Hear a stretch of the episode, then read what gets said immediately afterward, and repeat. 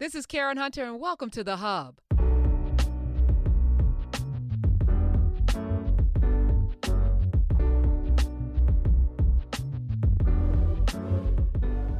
Joining me in studio, in studio today, this Monday mover, herself extraordinaire. She's back. She brought reinforcements. Let me welcome impact strategist, founder, and CEO of ABA Consulting, Ms. Ajua Asamoah. Hey sis, how are you? What's up? What's, What's up? up? What's, What's up? And then you came, you came armed this Veterans Day with uh, with knowledge and power, in the in the form of a of a professor and a doctor. He's got a, he's got a doctorate in Afri- African American history. I'm really excited about this I'm glad to we be need to here. have welcome to the family, brother, Dr. Greg Carr. Oh, well, I got an applause. Yeah, of It's course. It's a real honor to be here. Everybody who listens to you in D.C. where I live told Do me they? to tell you they are huge fans, and I'm right with them. So well, it's hello, nice to be. DC, and every place else in between, No up and question. down, and across and around, Cali and Toronto and Puerto Rico, and Yes. of course New York, Jersey, Florida, Atlanta. No question. I'll be here all day. I'll be here all day. Not worldwide. we just right here. We may hit a little piece of, of Canada and a little piece of These young people, you don't know, and they capture because you're on YouTube too, which means they they looking at you everywhere. Oh, I'm sure. Let me tell you about YouTube.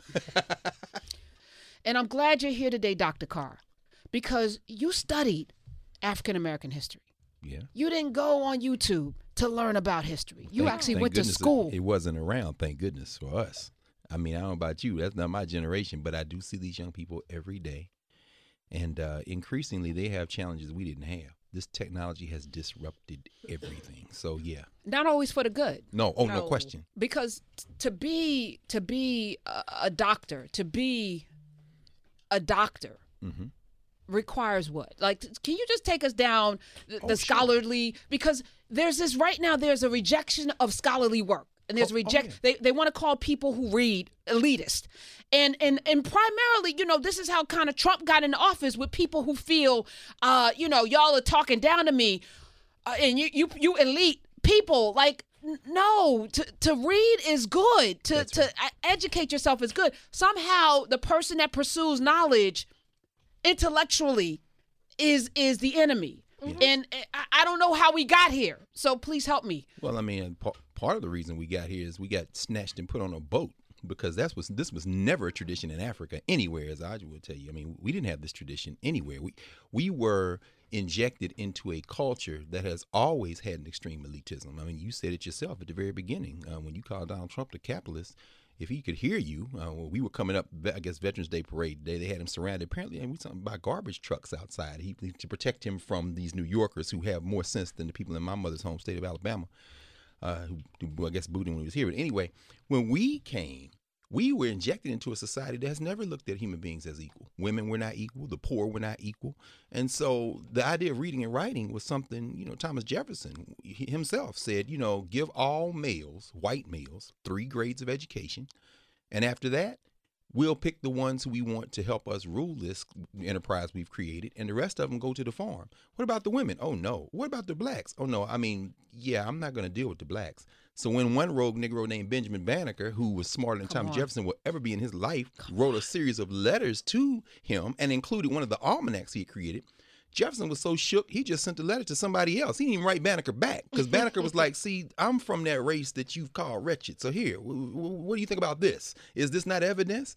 And Jefferson is like, "Yeah, man. Not only is it evidence, I got to pretend like you don't exist." So no, we the intellectual tradition of humanity comes out of Africa, and so we got imported into a system where the priests maintained power during the Middle Ages and beyond by being the literate class. That's where the university system came from. But the vast majority of people were never intended to go to school. And we picked up some pretty bad habits over this last uh, few years. so it's anti-black to not read Oh, no it's question. anti-black not Correct. to Come on, challenge. Karen. it's, it's anti-black to not challenge That's the right. information that is it's anti anti-ancestor. You like are that. you are defiling your ancestors if you are not challenging the things that people are telling you. That's right. We created reading and writing. And when you look at that, I mean, to think, and, and again, and it's so important, that I'm glad you're raising this now in the age of YouTube and social media, because this is a recent phenomenon for our people. Um, coming out of enslavement, by then, of course, the languages we had, the Yoruba, the, the Igbo, all the languages we had, the Twi, the Hausa, those languages have been collapsed into various forms of Ebonics and hidden under Spanish and French and Portuguese and English. But when we came out of enslavement, we realized that literacy was one of our weapons to fight in our liberation struggle. We used that as a tool. Our people, imagine that. Mary McLeod Bethune talks about this. She testified before Congress in the early 40s. And she said, I come from a people who, within two generations, had moved from a group of people who could not read or write to a people who had all but eliminated all but a handful of people who couldn't read or write. So imagine that people come out of enslavement who couldn't write, read or write English in some kind of way. They willed their children into institutions that they built with their hands, many of them, who could read and write. Now, these are the great grandchildren of the YouTube generation. So not only are you disrespecting your ancestors, you're disrespecting your great great grandmom them who who mopped floors, who washed clothes, That's who right. drove cars, and then so that their children could go to school. And now, and I, and finally, I say I don't blame those young people, these young people in a way. That's why this show is so important. The conversation you all are having is so important. I don't blame them because between those generations and them has come the technology. So I don't know how in the world I would have behaved if somebody had put uh, a cell phone in my hand when I was six months old or 12 months old. Right. And I tried to, you know, there's a recent study has been done where these social scientists gave infants these phones and then they tried to time them for how long it would take for them to put the phone down once they realized it wasn't a touch screen. Some of them, they just had to take the devices from them. They kept trying after a minute, two minutes, five minutes, 10 minutes. They pick it back up. Why? Because they're so used now to everything responding to touch. Picking up a book after that experience, it's almost like, uh, you know, and like I said, I, I face it every day, but I'm not one of the people who has to face it in the way that our colleagues in K 12 do. Right. My hat is off to every educator K 12, particularly elementary schools, because it's just it's just a thing we've got to figure out how to solve. When was the last time you whitened your teeth? I had to go to the dentist because I drink about three cups of tea a day and my teeth can get really stained really quickly. And if that's you with the holidays coming up and all of these smiling pictures that you're going to be in, you want to get your teeth the whitest as possible. And now you can do it without going to the dentist. You can go to buypowerswabs.com and use my code HUNTER. Listen, this year, the teeth can be whitened, and you've never whitened your teeth until you whiten them with power swabs. They're clinically proven to whiten an average of two shades in the first five minutes. I'm talking five minutes. And power swabs will never leave your teeth and gums sore or sensitive like the other whitening treatments. And they're totally safe and effective on all dental work. And if you're not happy, Power Swabs are backed with a 30 day money back guarantee. So go try Power Swabs, and you'll not believe how much whiter your teeth will be in just five minutes. And I have a great deal for you. When you go to buypowerswabs.com and you use my code Karen, you get 40% off and an additional $10 off, plus a free quick stick. That's right, 40% off plus $10 off plus a free quick stick at BUY powerswabs.com code Karen, or you can call them 800 668 1790 1749 1749. Use code Karen. That's 800 668 1749. Use code Karen or go to BUY by powerswabs.com today. Great you car. still use a, a chalkboard. No question. Yeah, Dr. Ca- Greg Carr is in the building. Let me thank Ajwa again. Um, and we want we're going to talk. I, I'm introducing you to the family because I think you need to be here for a while, not just today. Because you you are responsible for bringing education, bringing African American, and it's it's not history, bringing history into classrooms and school school rooms across this country. You've been responsible for doing that. I think in Philadelphia, Oh, you yeah. did that. Yeah. Uh, you were the co-founder of the Philadelphia Freedom Schools movement, which I think is super important. You've also brought this curriculum into places like Salvador, uh, France, Brazil, South Africa, Egypt, England. You you so this is important. So I'm gonna have this conversation today uh, in the backdrop of Veterans Day, um, because again, let me shout out all the veterans out there. Anybody that served this country, Absolutely. thank you. Um, but we need to have a larger conversation. Tell me about this book that you brought in. So, so the book is, is is titled "We Return Fighting," and essentially it it speaks to. And I haven't I haven't finished the entire book, but we were at the Smithsonian, uh, the Natural Museum, uh, National Museum of African American History and Culture, and Greg was interviewing Doc, Dr. Carr. Excuse me, let me be formal since we're on, on the radio. Um, he was interviewing the author. Uh, what was his name? Greg Colonel. Uh, Krewasky, uh, Krewasky Salter. He's Yes. uh, he's a colonel. He is a retired colonel and has a PhD in history, military history, Military history, and a study of African American military. Brilliant brother. and it essentially talks about how our, our folks went over there to fight only to come back and have to continue fighting so we went to fight for an idea that we, we never actually had This is So World War One. us- Yes, yes, yes. and so we're still fighting and that's okay because we're built for this. No, so no question. Uh, 866-801-8255. That's the number. If you are you want to shout out somebody in your family that's military, we're here for that. We'll take a few of those. Um, I sent over also this piece by Immanuel Kant. uh, 'cause Thank was- you. Yeah, I was Yeah. reading that. So last Tech Tech Tuesday, we had a guest on who is, is a tech funder and he funds businesses in Africa. And I said, "What? What's your background?" I'm assuming computer science, technology. She said, "No, I have a degree in, in philosophy." And I was like, "That's a BS degree." I know because I got to be in a philosophy class because philosophy is BS. and I brought up Immanuel Kant, right? And a few people cha- checked me. It was like, "Oh, philosophies are great," and I'm like, "No." So, yeah. Whose philosophy? Exactly. and if you if you're in America, and this is why again, challenging challenging through actual reading will allow you to have a greater broader understanding. You couldn't just do African American history. I think you have a degree in that, I do. Without studying other things. Unfortunately, we're indoctrinated in a whole lot of other things. So we almost have to unlearn some of the things to mm-hmm. get reintroduced to actual real history and literature and other things. But I was reading about Immanuel Kant this weekend and I was like, oh, let me bring this to the table. So, uh, you know, for those who don't know, they call him a great moral philosopher, moral philosopher with an emphasis on morality, right? And this is a man for more than two centuries, his work, work has been praised and, you know, he's been groundbreaking as he analyzes how we should live our lives. And he talks about justice and virtue. Except he was a racist right? Yes. So he said this. He said the white race possesses all incentives and talents in itself. The race of Negroes can be educated, but only as slaves.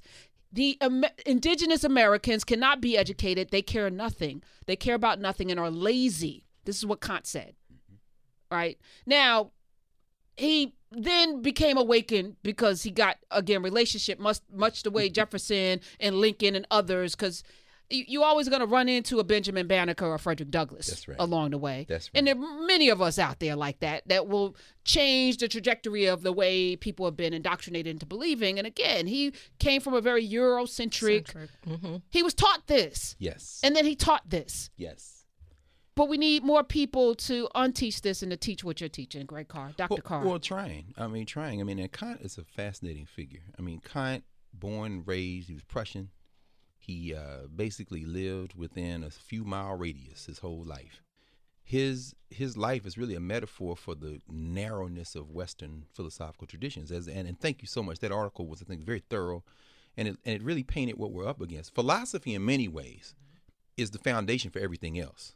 You know, Hegel is quite mentioned in there, the German philosopher. Hegel wrote a, a book called Philosophy of History. He was not a historian, but he was a philosopher.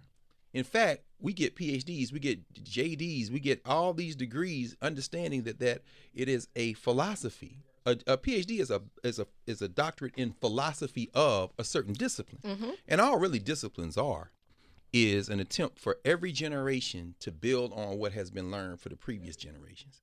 So, you know, our our field in at Temple where we went to school was Africana studies, African American studies. People say, well, is it history? Is it philosophy? I say, no, no, no. It's a different way of reordering knowledge. Yes. We can't restrict it to political science or, Or history Because the minute you go down, I'm glad you used the, the word, the, the word, you know, like a wormhole, going down a rabbit hole. Like you, once you channel it into one discipline, you lose sight of the master discipline. The master discipline is philosophy. And what is philosophy? It is the study of ideas. So once you frame that idea the way Kant does, then that means everybody who is not white has to fight their way into history. But the real trick is the people who we call white had to fight their way into whiteness. Yes, Irish, Italians, Absolutely. they were others. They were this others. concept of, of whiteness is, a, is we know is, well race it, in general is a social construct. But you look at the Italians and the the Irish, they were the others. No they had they worked their way into the concept of whiteness. So it's, No it's all very interesting. No. While we're talking about our our time at Temple, I don't know if you remember um, Pop. He taught intellectual heritage. Oh, and there was intellectual heritage one and intellectual heritage two that we had to take in undergrad. Pop talked about. Who's about Pop? Dr. Norman. Okay. That's Who's now Nathaniel what- Norman. Dr. All right. Nathaniel Because Norman. This ain't at- just about you. There's Very m- true. people listening. Yes, they yes, don't know yes, who Pop yes. is. Yes, Doc- yes. Dr. Nate Norman, who uh, retired from Temple, he was once the chair of the African American Studies Department at Temple. He's now uh, like all black people who can't spell the word retired, not because they're not smart, but because we work forever. We work. He's now on faculty in the English department at Morehouse, Morehouse. College. He said, I'm going to a black school and spend a long time with these brothers. So, yeah, he, he did teach intellectual heritage. and he yes. but he taught it using african philosophers we weren't just talking about these you know mythological greek philosophers we were talking about real african philosophers so i just wanted to add that piece to the conversation Dr. Carr is at Howard University Department. Uh, you're the chair there. Yeah, for Oh, now. I don't know how much longer. Yeah, they'll they'll wear you out down. You know, Negro college break your heart. Like our What does people. that mean? That means that the only thing that can break your heart is the thing you love. So our people, we love them, and that's why they can break our hearts. and so I we get up you. in the morning and I keep working for them. That's all with heartache. So, but yeah, I, I've been there for 19 years. The last 10 or so as chair. Been thinking about maybe doing some different things because, as you said, you know the universities you know are one place. The museums and and like we were talking about this we return fighting. Krewasky Salters my good friend and another sister who's right there with you shoulder to shoulder fighting the fight. The deputy director of that museum Kinshasa Conwill is the editor of that book. You know museums are another place and the airwaves I think more people, you reach more people mm-hmm. in a two or three hour block than our people do at the universities over the course of a semester. And that's very important. So, That's why people who have the people's ears and eyes have to be responsible and held accountable, right? And Yes. this is, mm-hmm. you know, for me, I'm shocked and s- sometimes staggered at the level of ignorance that people are willing to have infected. Like for real, like you, mm. you just, you just eating that, like it's just okay, you know. And it's amazing to me how, how first of all, when you check somebody, they, they instead of going to find out whether you're right or wrong, they double down on being angry, you know, mm. about it. And it's like, nah, nah everyone should be elite if that's the case, right? You're right. And, and people, few people know that our education system is built for us to not have beyond a third grade oh, education. oh, no question. Few people know that. We, everyone should have an education. Well, Ta- Thomas Jefferson wanted you to have just enough to not kill each other. That's right. That was it. And get just his enough. crops and get his crops Get- in and do get in you- it. Right. I just, I don't need you to compete with me. Huh. But we're competing now.